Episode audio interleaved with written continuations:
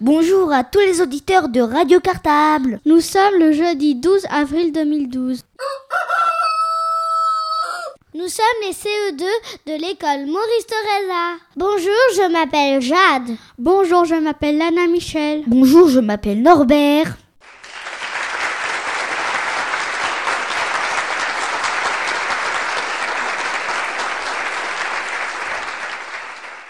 On remplace les CM2A de notre école aujourd'hui. Eh oui, d'habitude, ce sont eux qui vous donnent le sommaire de l'émission. Mais où sont-ils? Depuis plus d'une semaine, ils sont à Méaudre en Isère. D'ailleurs, ils doivent revenir aujourd'hui à Ivry. Allez, sans plus tarder, le sommaire. Bonne écoute à tous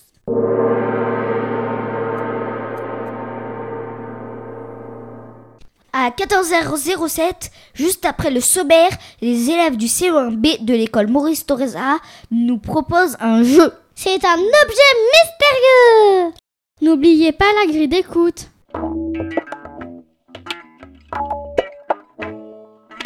À 14h15, on parlera d'amour. Avec les élèves de la grande section de l'école Jacques Solomon. Ils se demandent ce que ça fait d'être amoureux.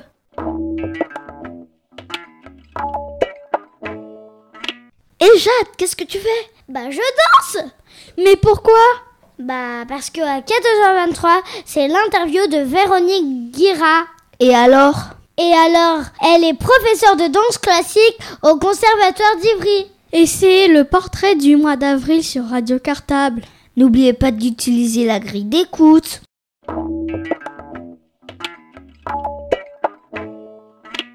Ensuite, ce sont les actualités de 20h. Mais non, ce sont les actualités d'ici et d'ailleurs. Et ce n'est pas à 20h, mais à 14h36 précise. Présentées comme d'habitude par les élèves du CE2A de l'école Paul Langevin.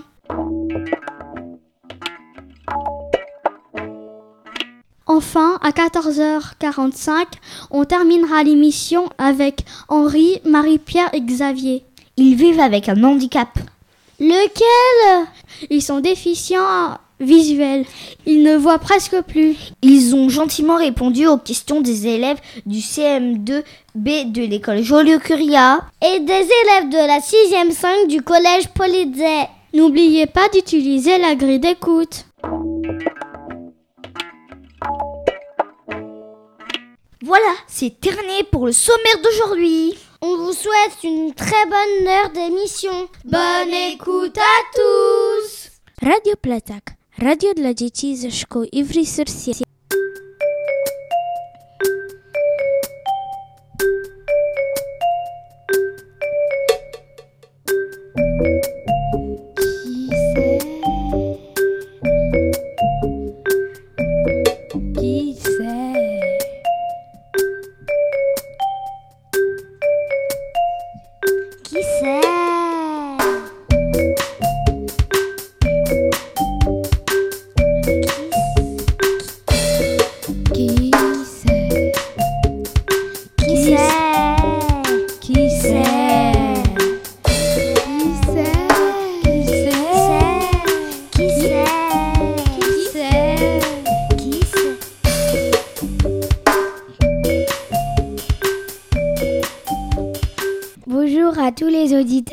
Radio Cartable. Nous sommes les élèves du CE1B de l'école Maurice Torres B. Notre maîtresse s'appelle Sabrina. Aujourd'hui, nous vous proposons un jeu. C'est l'objet mystérieux. Tu peux nous rappeler les règles, Simène? Bien sûr, nous vous donnerons plusieurs indices pour vous faire découvrir notre objet mystérieux. Pour vous aider, vous aurez bien sûr nos précieux indices. Mais n'hésitez pas à utiliser tous les moyens à votre disposition dans votre école. Comme quoi, par exemple, Cynthia Eh bien, vous pouvez utiliser des encyclopédies, des livres en tout genre, ou Internet par exemple. Et n'oubliez pas d'utiliser la grille de jeu pour inscrire vos indices. Vous êtes prêts? C'est parti pour notre jeu. Bonne chance à tous Qui c'est Qui c'est Qui c'est Voici l'indice numéro 1. Il nous renseigne sur le lieu où est apparu pour la première fois notre objet mystérieux. Et il nous donne sa date de naissance. Notre objet mystérieux est apparu au pays des pyramides. Tu le connais, David? Oui, il est né en Égypte. Donc, notre objet mystérieux est très ancien. Il remonte à plus de 3000 ans. Et il est d'origine égyptienne.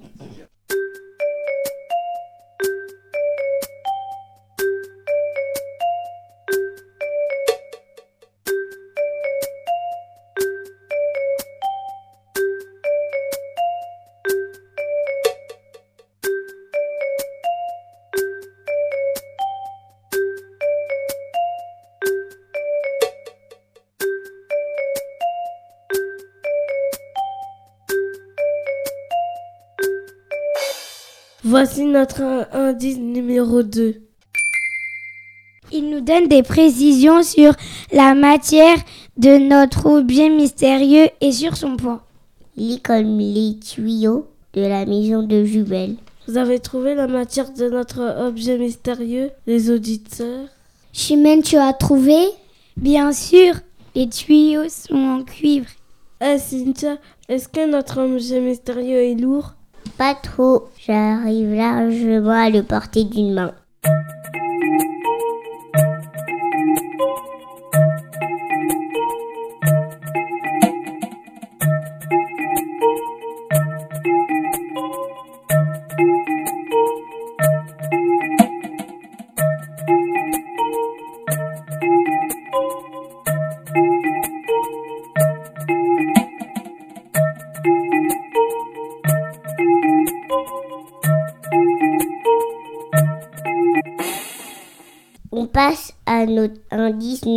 3.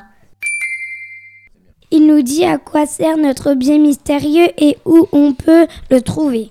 Moi, j'en ai un dans ma chambre.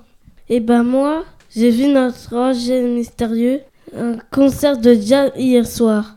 Ah d'accord, notre objet mystérieux est un instrument de musique. Et oui, et il est né en Égypte et il est très ancien.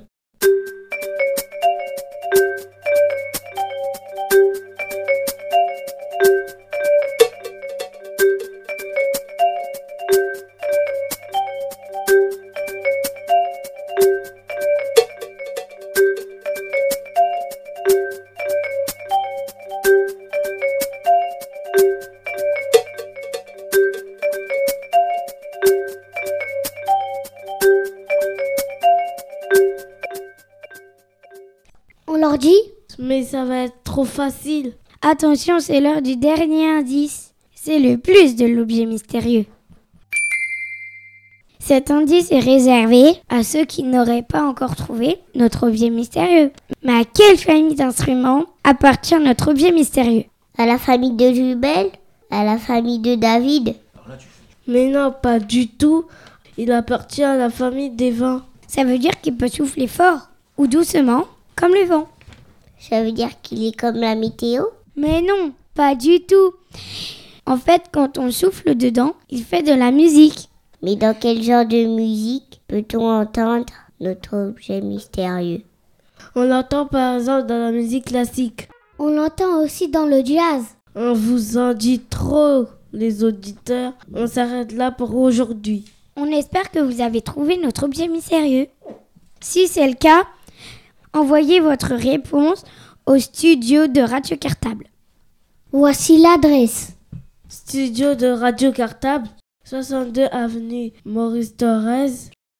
94 200, Ivry-sur-Seine. Je répète, studio de Radio Cartable, 62 avenue Maurice Thorez, 94 200, Ivry-sur-Seine. Voilà, c'est fini. On vous dit à bientôt pour, pour un nouvel objet mystérieux. Bonne semaine à tous. Bonjour, nous sommes les CM2 de l'école Jacques Solomon. Je m'appelle Tom. Et moi, Ryan. Aujourd'hui, nous avons enregistré les grandes sections de maternelle de notre école. Ils nous ont parlé de l'amour. Et c'est parti Reportage dans mon cartable. Bonjour, nous sommes la grande section de la maternelle Jacques Solomon. Notre maîtresse s'appelle Célima. Aujourd'hui, on va vous parler de l'amour.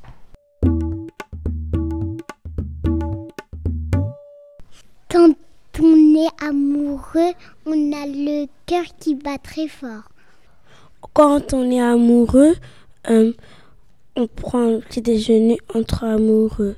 Quand on est amoureux, on fait des bisous sur la bouche.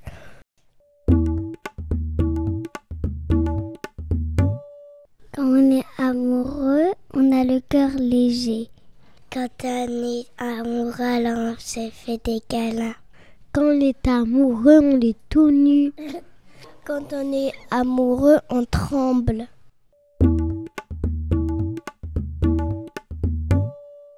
Quand on est amoureux, alors on se fait des dîners ensemble. Quand on est amoureux, on offre des fleurs à son amoureuse. Quand on est amoureux, on pense que tout le monde est amoureux. Quand on est amoureux, ça donne de l'énergie et ça donne du plaisir.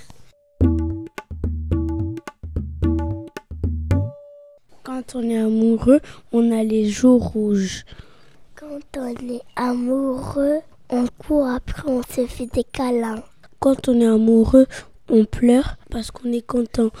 Mon papa et ma maman sont amoureux.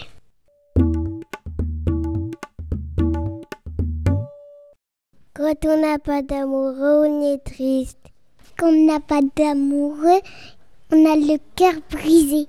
Quand on est petit, on pense déjà à un amoureux. L'amour, c'est aussi quand nos mamans, nous aiment. Moi, j'aime que ma maman m'embrasse. On peut se marier quand on aime bien quelqu'un. L'amour, ça fait du bien. Voilà, c'est fini pour notre émission. On vous dit à bientôt sur Radio Cartable. Reportage dans mon cartable.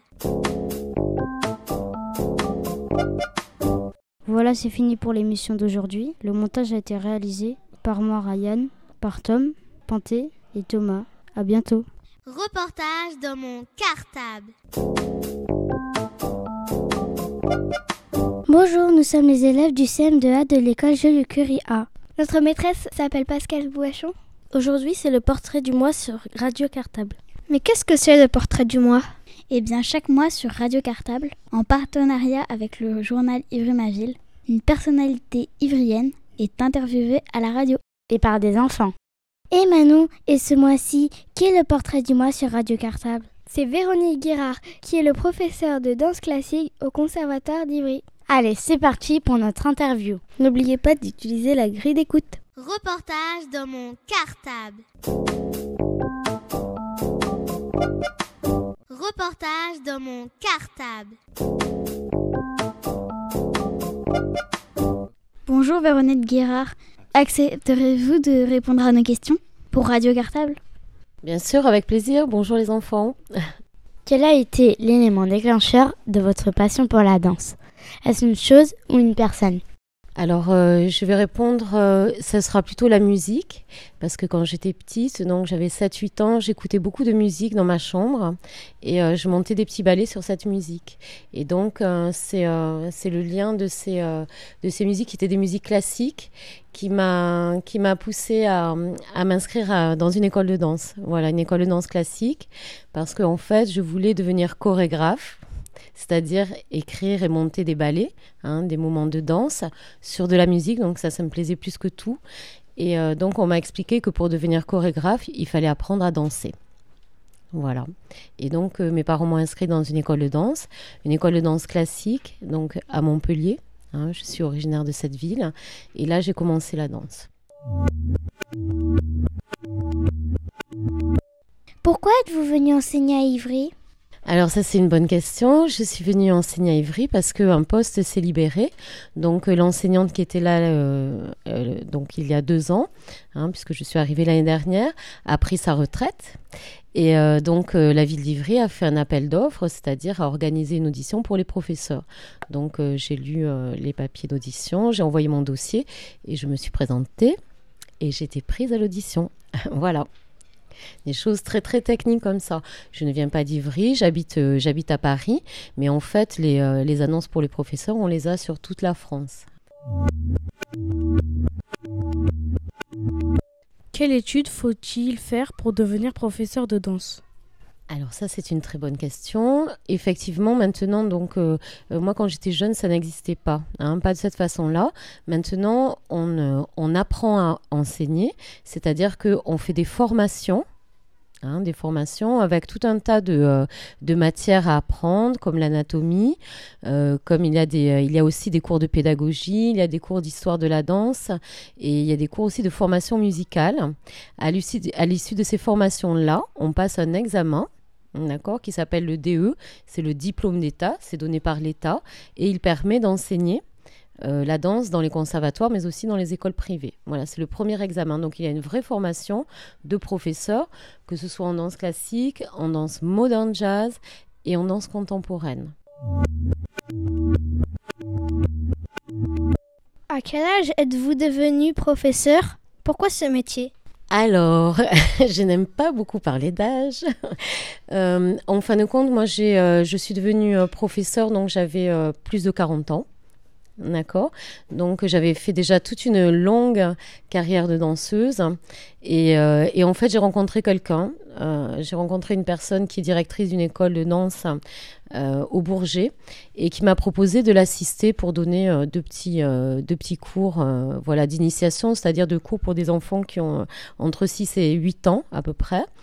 Et voilà. Et donc ça m'a plu et je me suis dit, ben, c'est vrai que j'aimerais bien enseigner. Voilà maintenant. Donc je me suis lancée euh, après, donc justement dans la préparation de ce diplôme d'État, et ensuite je suis devenue professeure. À quel âge avez-vous donné votre premier ballet devant un public? Eh bien écoute, euh, c'était euh, donc au cours de ma onzième année. J'étais très jeune. Donc, euh, cette école de danse classique avait un, professeur, un directeur, qui organisait beaucoup de, euh, spectacles sur Montpellier, sur la région. Et euh, donc, il trouvait que j'avais un talent pour la scène.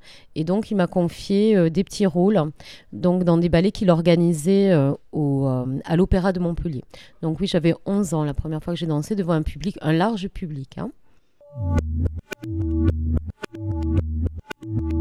Était-ce un rêve d'enfant de devenir danseuse?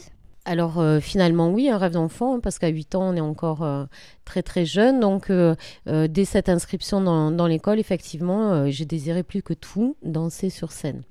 Oui, à 8 ans, 8-9 ans. Hmm. Que veut dire Danseuse étoile? Alors Danseuse étoile, c'est un titre qui est donné donc à l'Opéra de Paris, l'Opéra Garnier, hein, qui, se trouve, euh, qui se trouve dans notre belle capitale. Donc c'est un très très bel opéra. Euh, c'est un donc c'est un ballet qui est essentiellement euh, classique, un répertoire classique, mais aussi maintenant et donc il y a des, des chorégraphes contemporains qui viennent monter donc des chorégraphies pour ce corps de ballet. Donc la, danseuse étoile ou le danseur étoile, puisqu'il y a aussi des garçons hein, dans ce corps de ballet, c'est vraiment le grade le plus élevé, le c'est l'apogée. Hein. Voilà. Mais c'est spécifique à l'Opéra de Paris. Dans d'autres compagnies dans le monde, par exemple au Het National Ballet, d'accord, à Amsterdam, on les appelle les principaux, c'est-à-dire les principaux danseurs. Voilà, par exemple. En dehors de la danse classique, quel style de danse préférez-vous? Avez-vous déjà fait du hip-hop? Alors d'abord, non, je n'ai jamais fait de hip-hop. mais, euh, mais, en fait, euh, mais en fait, je m'intéresse euh, beaucoup au hip-hop, surtout depuis que j'ai un fils. Donc mon fils, lui, s'est inscrit un cours de hip-hop, donc euh, qu'il suit avec passion. C'est vrai que également le hip-hop, c'est une c'est une forme de danse qui est en pleine expansion et qui euh, justement, c'est ça qui est intéressant, qui relie plusieurs styles de danse.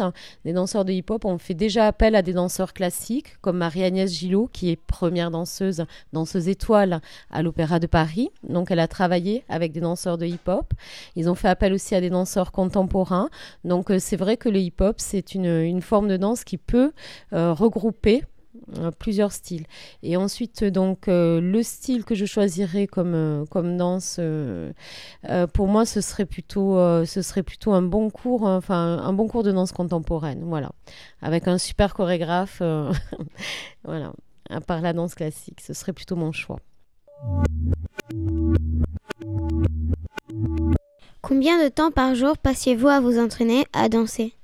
Alors ça, c'est une très bonne question. Il faut savoir que les danseurs, et pas simplement les danseurs classiques, mais tous les danseurs, sont des gens qui travaillent énormément. Donc euh, en général, la journée commence par un training, un entraînement, hein, donc euh, qui peut durer une heure et demie ou une heure trois quarts. Ensuite viennent les répétitions. Les répétitions en général euh, se poursuivent jusqu'à 18 heures. Et ensuite, c'est la représentation ou les répétitions générales donc, qui ont lieu dans le théâtre. Et euh, là, après, il faut, euh, on peut aller jusqu'à 1h du matin à peu près. Et le lendemain, on se lève et puis on va prendre son training à 10h30 ou 11h du matin. Ça, ce sont les journées d'un danseur professionnel, tout style confondu. Parmi tous les ballets que vous avez dansés, quel a été votre préféré? Finalement, ce n'est pas, euh, pas un ballet complet qui reste, euh, qui, qui, va rester, euh, en tout cas dans ma, dans ma mémoire, hein, dans ma mémoire de danseuse. Ça va être le solo, donc qui est, qui est un solo qui est très très connu, qui s'appelle La mort du cygne. Et ce solo, donc, je l'ai interprété très très jeune, donc j'avais 11 ans. 11-12 ans, je l'ai dansé plusieurs années dans des tas de, dans des tas d'endroits. C'est mon professeur qui me l'avait confié. C'est un solo qui est qui est un peu une légende hein, dans, la danse classique. Et c'est euh, voilà, c'est le, meilleur souvenir que j'ai, je pense, de scène. Est-ce que la danse classique est la plus difficile à pratiquer? La danse classique, donc c'est euh, c'est un style de danse très difficile oui, parce que parce qu'il y a des contraintes euh, de position du corps. Hein, on appelle ça le placement. La danse classique se danse en dehors. Hein, c'est euh, c'est vraiment donc euh, on adopte certaines positions qui ne sont pas évidentes. Il y a tout un vocabulaire à apprendre. Je, je ne dirais pas que ce soit le, style de danse le plus difficile. quand, on, quand on aime la danse, hein, je crois que ces difficultés-là, on les surmonte facilement. Avec du travail, ça c'est sûr.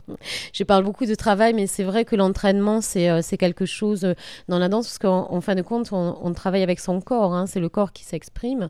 Donc on doit le former, l'entraîner, etc. Mais euh, tous les styles de danse réclament du travail. Mais il n'y a, rien d'insurmontable.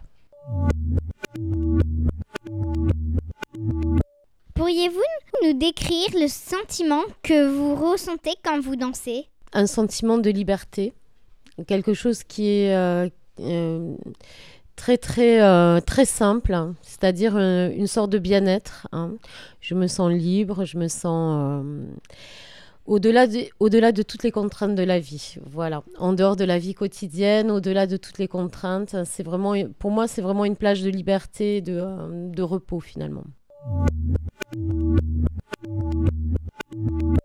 À quel âge commence-t-on la danse classique?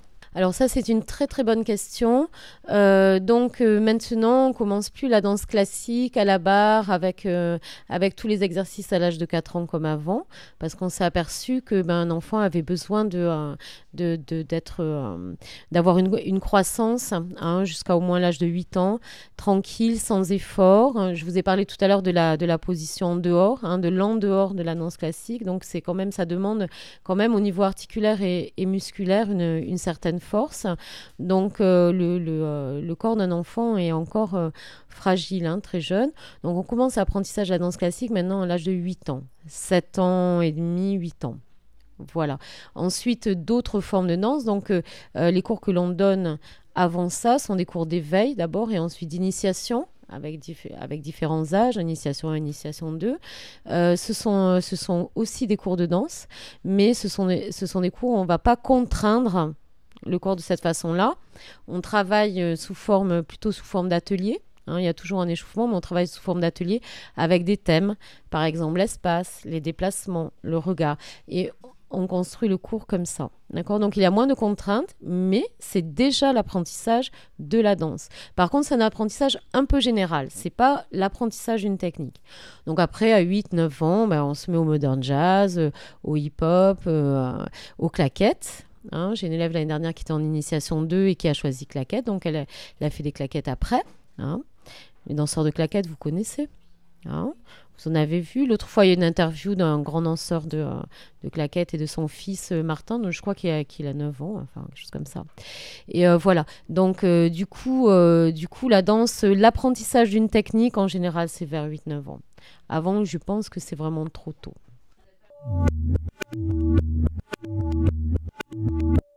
Voilà, c'est fini pour notre émission d'aujourd'hui. On espère que ça vous a plu et on vous dit à la prochaine fois, c'est-à-dire au mois de mai 2012, pour un nouveau portrait radio avec le journal Ivry-ma-ville. Actualité d'ici et d'ailleurs.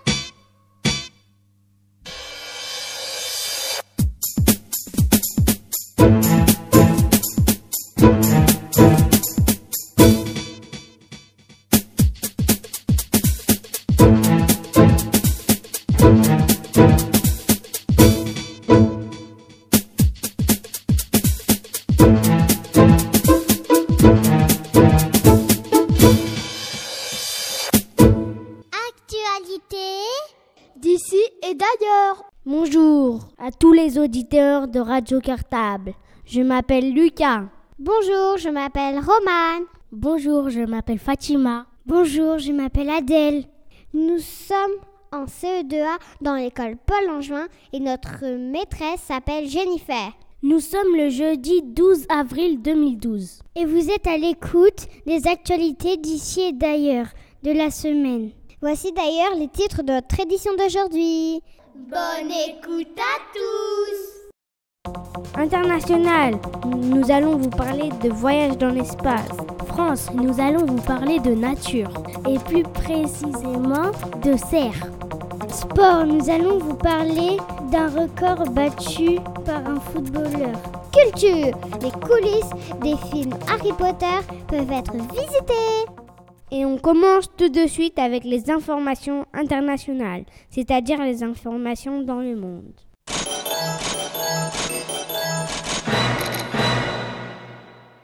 Un séjour dans l'espace diminue la taille des muscles et des os. Selon des chercheurs, il y a aussi des effets sur l'intérieur des yeux. Aux États-Unis, des chercheurs ont examiné 27 astronautes ayant passé plus d'un mois dans l'espace. Et quel est le résultat, Lucas? Eh bien, certains ont l'intérieur des yeux un peu déformé. Pour ces chercheurs, c'est pour cela que leur vision a changé. Ils doivent parfois porter des lunettes à leur retour sur Terre. On sait pourquoi leurs yeux sont déformés? Quand ils séjournent dans l'espace? Eh bien, selon ces chercheurs, la déformation des yeux est due à un liquide à l'intérieur de la tête. Dans l'espace, avec l'apaisanteur, ce liquide appuie sur les yeux.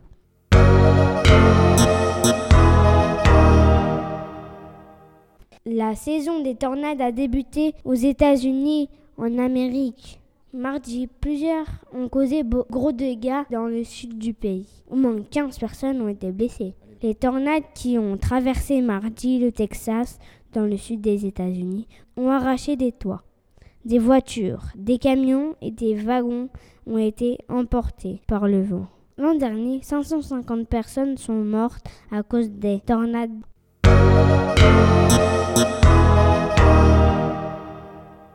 Selon des chercheurs, les souris ont envahi certaines régions du nord, comme l'Islande ou le Groenland, avec les navigateurs vikings. En Islande et au Groenland, les chercheurs ont trouvé des restes de souris sur des sites où ont vécu les vikings entre le Xe siècle et le XIIe siècle. Ils ont comparé leur ADN avec celui de la souris domestique. Résultat, c'est la même espèce. La souris a envahi ces terres avec les vikings qui venaient du Royaume-Uni et de Norvège en montant sur leur dracar. Mais le Lucas, c'est quoi un dracar Le dracar était le navire de guerre des vikings. Il y a environ 1000 ans, c'est le nom qu'on lui a donné au 19e siècle.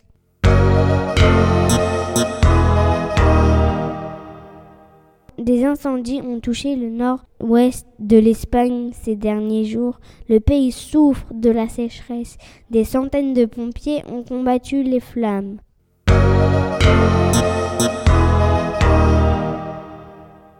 Des habitants de la ville de Blackpool au Royaume-Uni ont eu une surprise la semaine dernière. Un jeune éléphant appelé Baby s'est échappé de son cirque. Il ne voulait pas prendre son bain. Ses gardiens ont réussi à le rattraper. Personne n'a été blessé et il n'y a pas eu d'accident.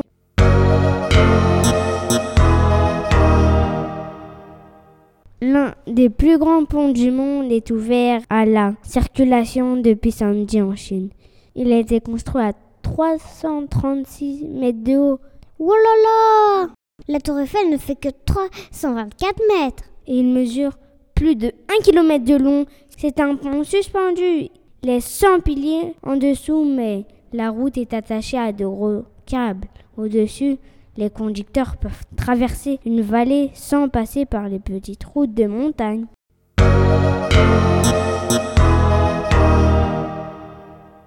On retrouve à présent les actualités nationales, c'est-à-dire les informations en France. «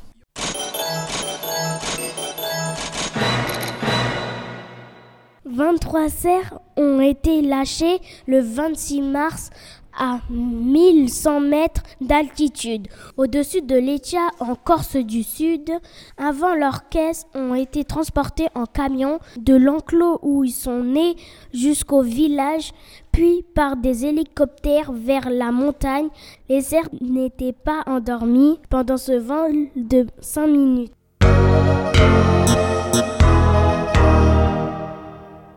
Dimanche, c'était le jour de Pâques. Pâques, c'est une fête religieuse.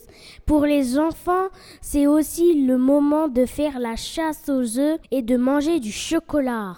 Le lundi de Pâques est l'un des onze jours fériés de l'année en France. Les adultes ne travaillent pas, il n'y a pas d'école. Mais quels sont les autres jours fériés en France, Fatima? Par exemple, mardi 1er mai. C'est la fête du travail. Et ce jour-là, on travaille pas.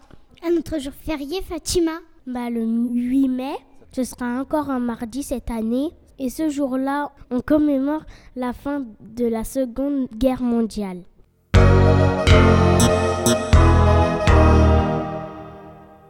Allez, tous à vos shorts et vos baskets, on retrouve à présent les actualités sportives de la semaine.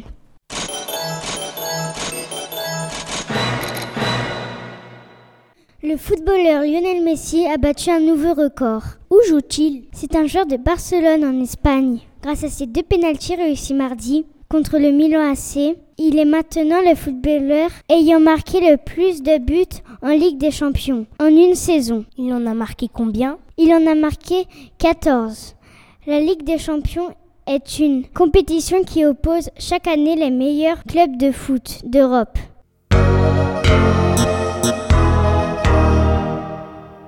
Tennis. La France a été éliminée en quart de finale de la Coupe Davis ce week-end. Ils ont perdu contre les États-Unis. C'était le dernier match du capitaine Guy Forget.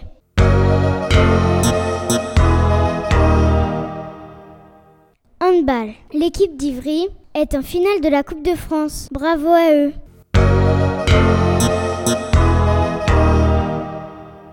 Et pour finir, place aux informations culturelles qui vous donnent des idées de spectacles et de sorties à faire en famille ou avec les copains.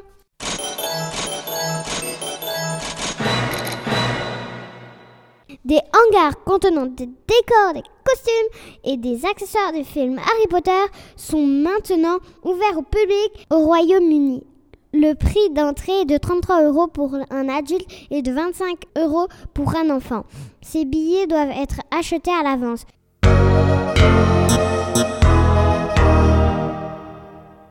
Les célèbres taxis jaunes de New York changent d'allure. C'est où New York? Eh bien, c'est aux États-Unis. Les nouveaux véhicules viennent d'être présentés.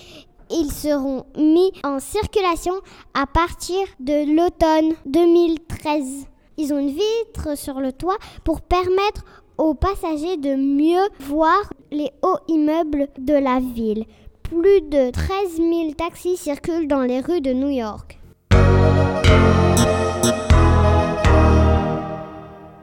Et voilà les actualités d'ici et d'ailleurs. C'est terminé pour cette semaine. Mais ne vous inquiétez pas, on se retrouve après les vacances. À la même heure pour un nouveau tour du monde de l'actualité. Sélectionné et commenté par les journalistes en herbe de Radio Cartable. Bonnes vacances Actualité d'ici et d'ailleurs.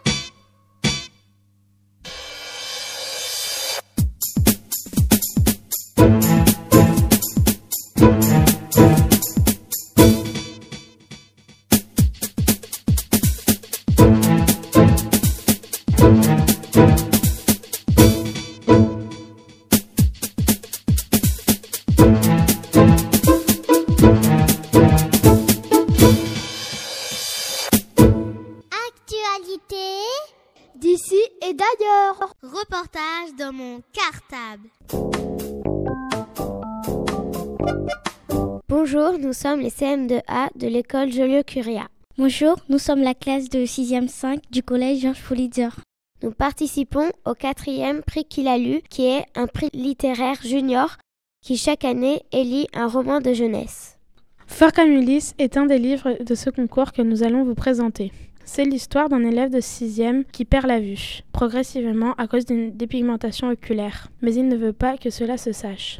Certaines personnes ne sont pas très gentilles avec lui, mais il fait aussi de belles rencontres. C'est un roman plein d'aventures, d'amitié et d'amour. Aujourd'hui, grâce à Livia Poupono, qui s'occupe du service handicap à la mairie, nous allons poser des questions à trois personnes qui sont déficients visuels. Reportage dans mon cartable. Bonjour, pourriez-vous vous présenter pour les auditeurs de Radio Cartable? Oui, bonjour, je suis Livia Pouponneau et je travaille au secteur Action Handicap de la mairie d'Ivry-sur-Seine. Et depuis quelques années, nous organisons des actions de sensibilisation dans les écoles, les collèges, pour parler du handicap. Bonjour, je suis Marie-Pierre, j'habite à Ivry-sur-Seine, je suis malvoyante de naissance. Bonjour, je suis Xavier, j'habite Ivry également et je suis également malvoyant, euh, pas de naissance mais pas loin. oui, bonjour, je m'appelle euh, Henri, euh, je suis malvoyant euh, depuis 8 ans et puis je suis retraité du ministère du Budget, plus spécialement des douanes. Dans le livre, le héros, Elliot, ne veut pas qu'on l'aide, il veut cacher son handicap. Est-ce la même chose pour vous? Euh, non, moi je, je vois un petit peu, mais euh, dans ma vie quotidienne, de tous les jours, je, ne, je veux que je sois comme les autres. Euh, enfin, je l'essaie en tout cas d'être d'être bien dans ma peau et, et voilà. je sais pas. Depuis que je suis, euh, depuis je suis handicapé visuel, euh, au début c'était très pénible pour moi. Et puis j'ai relevé la tête et puis j'ai dit, je me suis dit, euh, il faut que je fasse comme tout le monde, chercher mon autonomie. Et puis je me suis battu et puis je suis fier de moi. Et puis je fais tout ce que je, tout ce que j'ai à faire, voilà. Le jeune héros du roman éprouve des difficultés à l'école du fait de son handicap. Qu'est-ce qui, pour vous, est le plus difficile dans le fait d'être aveugle? Parfois, euh, c'est vrai que dans mon travail, je suis obligée de demander à des gens qui voient ce qu'il y a euh, sur l'ordinateur, parce que je ne, mon appareil ne me permet pas de tout voir. Et c'est vrai que quelque part, demander toujours euh, de l'aide, c'est très très embêtant parce que c'est là qu'on perd sa valeur. Donc ça, c'est vraiment demander de l'aide à toujours à quelqu'un, c'est c'est embêtant. Oui, alors comme le disait Marie-Pierre, c'est vrai, Moi aussi, je travaille dans un milieu ordinaire, euh, enfin dit ordinaire, avec des gens euh, qui voient comme vous. Euh, et c'est vrai qu'on a des, des ordinateurs en braille ou vocaux même quelquefois. Et malheureusement, malgré ça, on n'a pas accès à toutes les informations. Et ça, c'est vrai qu'il est compliqué de... Enfin, il faut prendre sur soi, hein, mais il est compliqué d'avoir toujours enfin de savoir qu'on risque à tout moment d'avoir besoin de quelqu'un qui, euh, qui puisse, qui soit obligé de nous assister, surtout quand on a un grand besoin d'indépendance et d'autonomie. Quelle est la personne qui compte le plus pour vous et qui est toujours là pour vous aider quand vous avez vraiment besoin d'aide? Par exemple, quand vous cherchez quelque chose dans le magasin et que vous ne le trouvez pas, qui vous aide? Alors, dans un magasin, par exemple, eh bien, euh, y a, en général, je fais les courses euh, toute seule. Et quand je n'arrive pas à lire une étiquette, par exemple, eh bien, euh, bah, je demande à la première personne qui, est auprès de moi, que je ne connais pas. Mais alors, soit la personne, en général, me répond. Hein, en général, c'est mais euh, quand je fais les courses, c'est souvent euh, la première personne que je trouve dans le magasin, parce que c'est assez compliqué de trouver des fois du personnel du magasin. Des fois, il n'y en a même pas. Ou alors le temps que je la cherche, je, ne la trouve pas. Et puis, eh ben, sinon, euh, vraiment, la personne qui m'aide, eh bien, c'est beaucoup de, voisins. Une voisine en particulier ou quelqu'un de ma famille. Quand je suis dans ma famille, mes frères m'aident beaucoup. Oui, je crois qu'il faut en fait, on a, on a, personne n'est attribué à nous aider. Il n'y a pas quelqu'un, même si on préfère avoir affaire euh, à son frère qu'à sa sœur, bah, s'il n'est pas là, faut bien faire autrement. Quoi. Donc il n'y a pas personne qui soit attribué euh, à aider un, handicapé. Je crois qu'il faut faire confiance, enfin on n'a pas trop le choix non plus, mais il faut faire confiance euh, à la personne qui est avec vous et essayer de lui faire comprendre gentiment que ben, on a besoin d'elle. Le généraux est confronté à des réactions diverses parmi les personnages de son entourage. Et vous, comment vous sentez-vous aux côtés des personnes voyantes? Il m'arrive quelquefois euh, de demander de l'aide à certaines personnes qui refusent, qui refusent de m'aider. Et par contre, euh, quand quelqu'un m'aide d'une manière spontanée, je ne refuse jamais. Et même si j'ai pas besoin de l'aide, pour moi, c'est un moyen pour moi de faire un, bout de chemin avec cette personne, discuter. Quelquefois, il arrive même qu'on passe devant un bistrot et puis qu'on boit un petit café, un Coca-Cola. Et puis ça me fait ça me fait passer le temps et puis on discute et puis on arrive à on arrive à parler de plein de choses et, ça se passe très très très bien. Par contre, il m'est arrivé de refuser de refuser de l'aide parce que les gens croient que je, fais ça par que je fais ils ont une drôle de façon de, de, de de, de m'accorder euh, de m'accorder leur aide et ça me plaît pas et je le refuse. Ça m'est arrivé, ça m'est arrivé assez souvent, assez souvent. Dans le roman, on voit certains élèves se moquer du personnage principal. Êtes-vous ou avez-vous été victime de moqueries? Comment réagissez-vous dans ces cas-là? Oui, euh, beaucoup de pendant à l'école ou, quand je faisais du, sport, c'est vrai que euh, bah, j'étais pas forcément euh, toujours acceptée. C'est vrai que les copines des fois bah, me, critiquaient ou alors c'est vrai que quand on a l'âge de d'adolescence, hein, 12, 13, 14 ans, on réagit peut-être un petit peu plus. Quand on est petit encore, bon ça va, mais c'est vrai que bah on perd un petit peu de sa valeur quand on nous critique à l'âge adolescent en tant qu'adulte, aujourd'hui, euh, on, le vit d'autant plus différemment. Enfin, euh, ça nous arrive parfois de, de, nous critiquer, parce qu'on on parle à, côté de nous tout bas, et en nous, on suppose qu'effectivement, ça, c'est pour nous critiquer. Bon, en même temps, euh, on a pris de l'âge et on accepte beaucoup mieux les choses. Mais c'est étant, étant enfant, je crois qu'on est, on se critique beaucoup et c'est vrai qu'on se fait beaucoup de mal. C'est vrai que j'ai eu beaucoup de mal euh, adolescent. Est-ce que vous avez du matériel, des instruments, accessoires pour vous aider? Oui, alors on a, il existe plein, plein, plein de matériel de, enfin, adapté, je vais dire. Alors on en a effectivement ici, euh, en l'occurrence, on a euh, des montres euh, vocales. Donc j'en ai une au poignet, hein, je peux vous donner l'heure. Voilà, par exemple. dans le même genre de choses, on a des portables, des téléphones portables qui sont adaptés avec des synthèses vocales. Hein, je ne sais pas s'il y a beaucoup d'opérateurs qui le font, mais je pense. Euh, qu'est-ce qu'on a? On a des minuteurs aussi qui existent pour la, pour, pour, la, pour la cuisine. Hein. Euh, on a les ordinateurs qui, peuvent être soit avec des plages euh, braille tactiles, soit avec des synthèses vocales. Euh, et puis il y a euh, la fameuse tablette, on appelle ça, c'est-à-dire l'espèce de, planchette avec plein, plein de trous dedans pour, pour l'écriture. Alors ça, c'est, je dis la fameuse parce que ça c'est vieux comme le monde ou presque. C'est peut-être le premier matériel qui a existé, premier matériel adapté. Euh, il, existe, il existe certainement plein d'autres choses euh, que je ne connais pas forcément.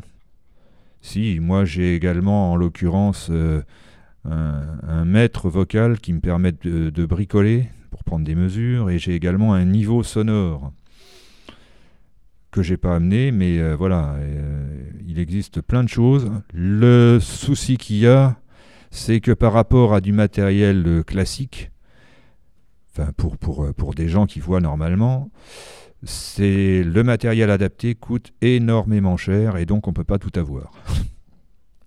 Bon, je, vous ai ramené euh, trois petits gadgets ou trois, trois, trois, matériels, si vous voulez, qui me permettent euh, de, de m'en sortir dans la vie quotidienne. Hein. Donc, ça, c'est mon un colorino. Vous voyez, par exemple, ça, ça détecte la couleur de mes vêtements. marron vif. Donc, euh, avec le colorino, mais je cherche la couleur de mes vêtements et puis j'ai une touche aussi qui, qui me, qui me et par exemple quand je passe dans une pièce, comme je ne, je, je ne me rends pas compte euh, quand la lumière, euh, quand la lumière est allumée, ben j'appuie et en fonction de, en fonction du son, je sais si la lumière est éteinte ou est, allumée. Voilà, alors euh, voilà. Et puis euh, je vous ai ramené aussi euh, mon dictaphone qui me permet d'enregistrer ce que je veux, des informations. En l'occurrence, là j'ai une musique enregistrée. Hein. C'est Miles Davis. Hein. Voilà. Voilà. Donc j'enregistre des nuits. J'ai quatre, quatre dossiers où j'ai mes rendez-vous, euh, j'ai mes numéros de téléphone, euh, j'ai des adresses et j'ai mes renseignements, des renseignements informatiques. Ça me permet de, de, me, de me retrouver quand, quand je suis un peu perdu. Voilà. Pensez-vous que la société vous aide suffisamment oui, euh, de, plus en plus, je crois que on a beaucoup d'aide. Alors que ce soit dans le matériel euh, adapté, euh, on, on, a fait beaucoup d'efforts aussi par rapport à l'insertion des personnes handicapées dans le milieu professionnel. On essaye en tout cas. Euh, après, euh, bah, je crois qu'il faut faire beaucoup, beaucoup de démarches pour euh, y arriver. Parce que si on reste chez soi, bah, c'est pareil, on, on, va pas, on n'y arrive pas. Il faut aller devant, vers eux pour que on, on, puisse obtenir quelque chose. Quoi. Mais oui, on a beaucoup d'aide, oui, faut le reconnaître. Comment faites-vous pour vous déplacer? Est-ce difficile au quotidien? Alors, pour me déplacer, euh, je prends souvent le métro parce que c'est très très facile du fait que le métro s'arrête à toutes les stations, donc euh, bah, je me repère facilement. Par contre, euh, là où j'ai beaucoup plus de mal, c'est les bus. tous les bus ne causent pas, c'est-à-dire ne causent pas, n'ont pas d'annonce. Donc bah, là, je suis un peu perdue. Et les RER, c'est compliqué aussi. Alors bon, c'est vrai que là, on essaye d'avoir quelqu'un avec nous parce que les RER, il y a tellement de, lignes que là, c'est plus compliqué au niveau déplacement. Livia, quel est votre travail par rapport aux personnes qui ont perdu la vie? Moi, je travaille au secteur Action Handicap, donc c'est un service municipal. Et, nous, en fait, euh, nos, nos missions, c'est vraiment de recevoir des personnes handicapées. Alors, tout type de handicap, autant des personnes handicapées visuelles que d'autres euh, types de handicap.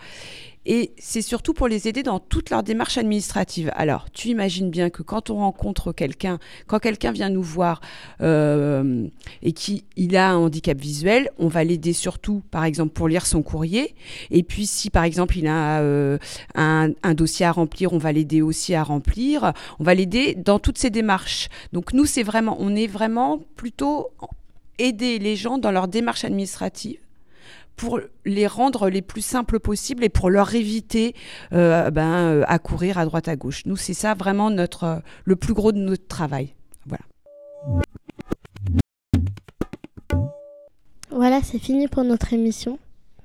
On remercie Livia, Marie-Pierre, Xavier et Henri d'avoir répondu à nos questions. Reportage dans mon cartable.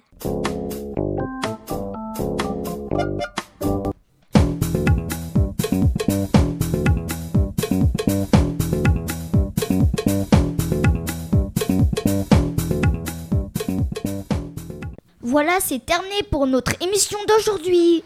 On espère que ça vous a plu. On vous souhaite de très bonnes vacances de Pâques. On se retrouve le jeudi 3 mai 2012 pour une nouvelle émission sur Radio Cartable, bien sûr. Bonnes vacances à tous.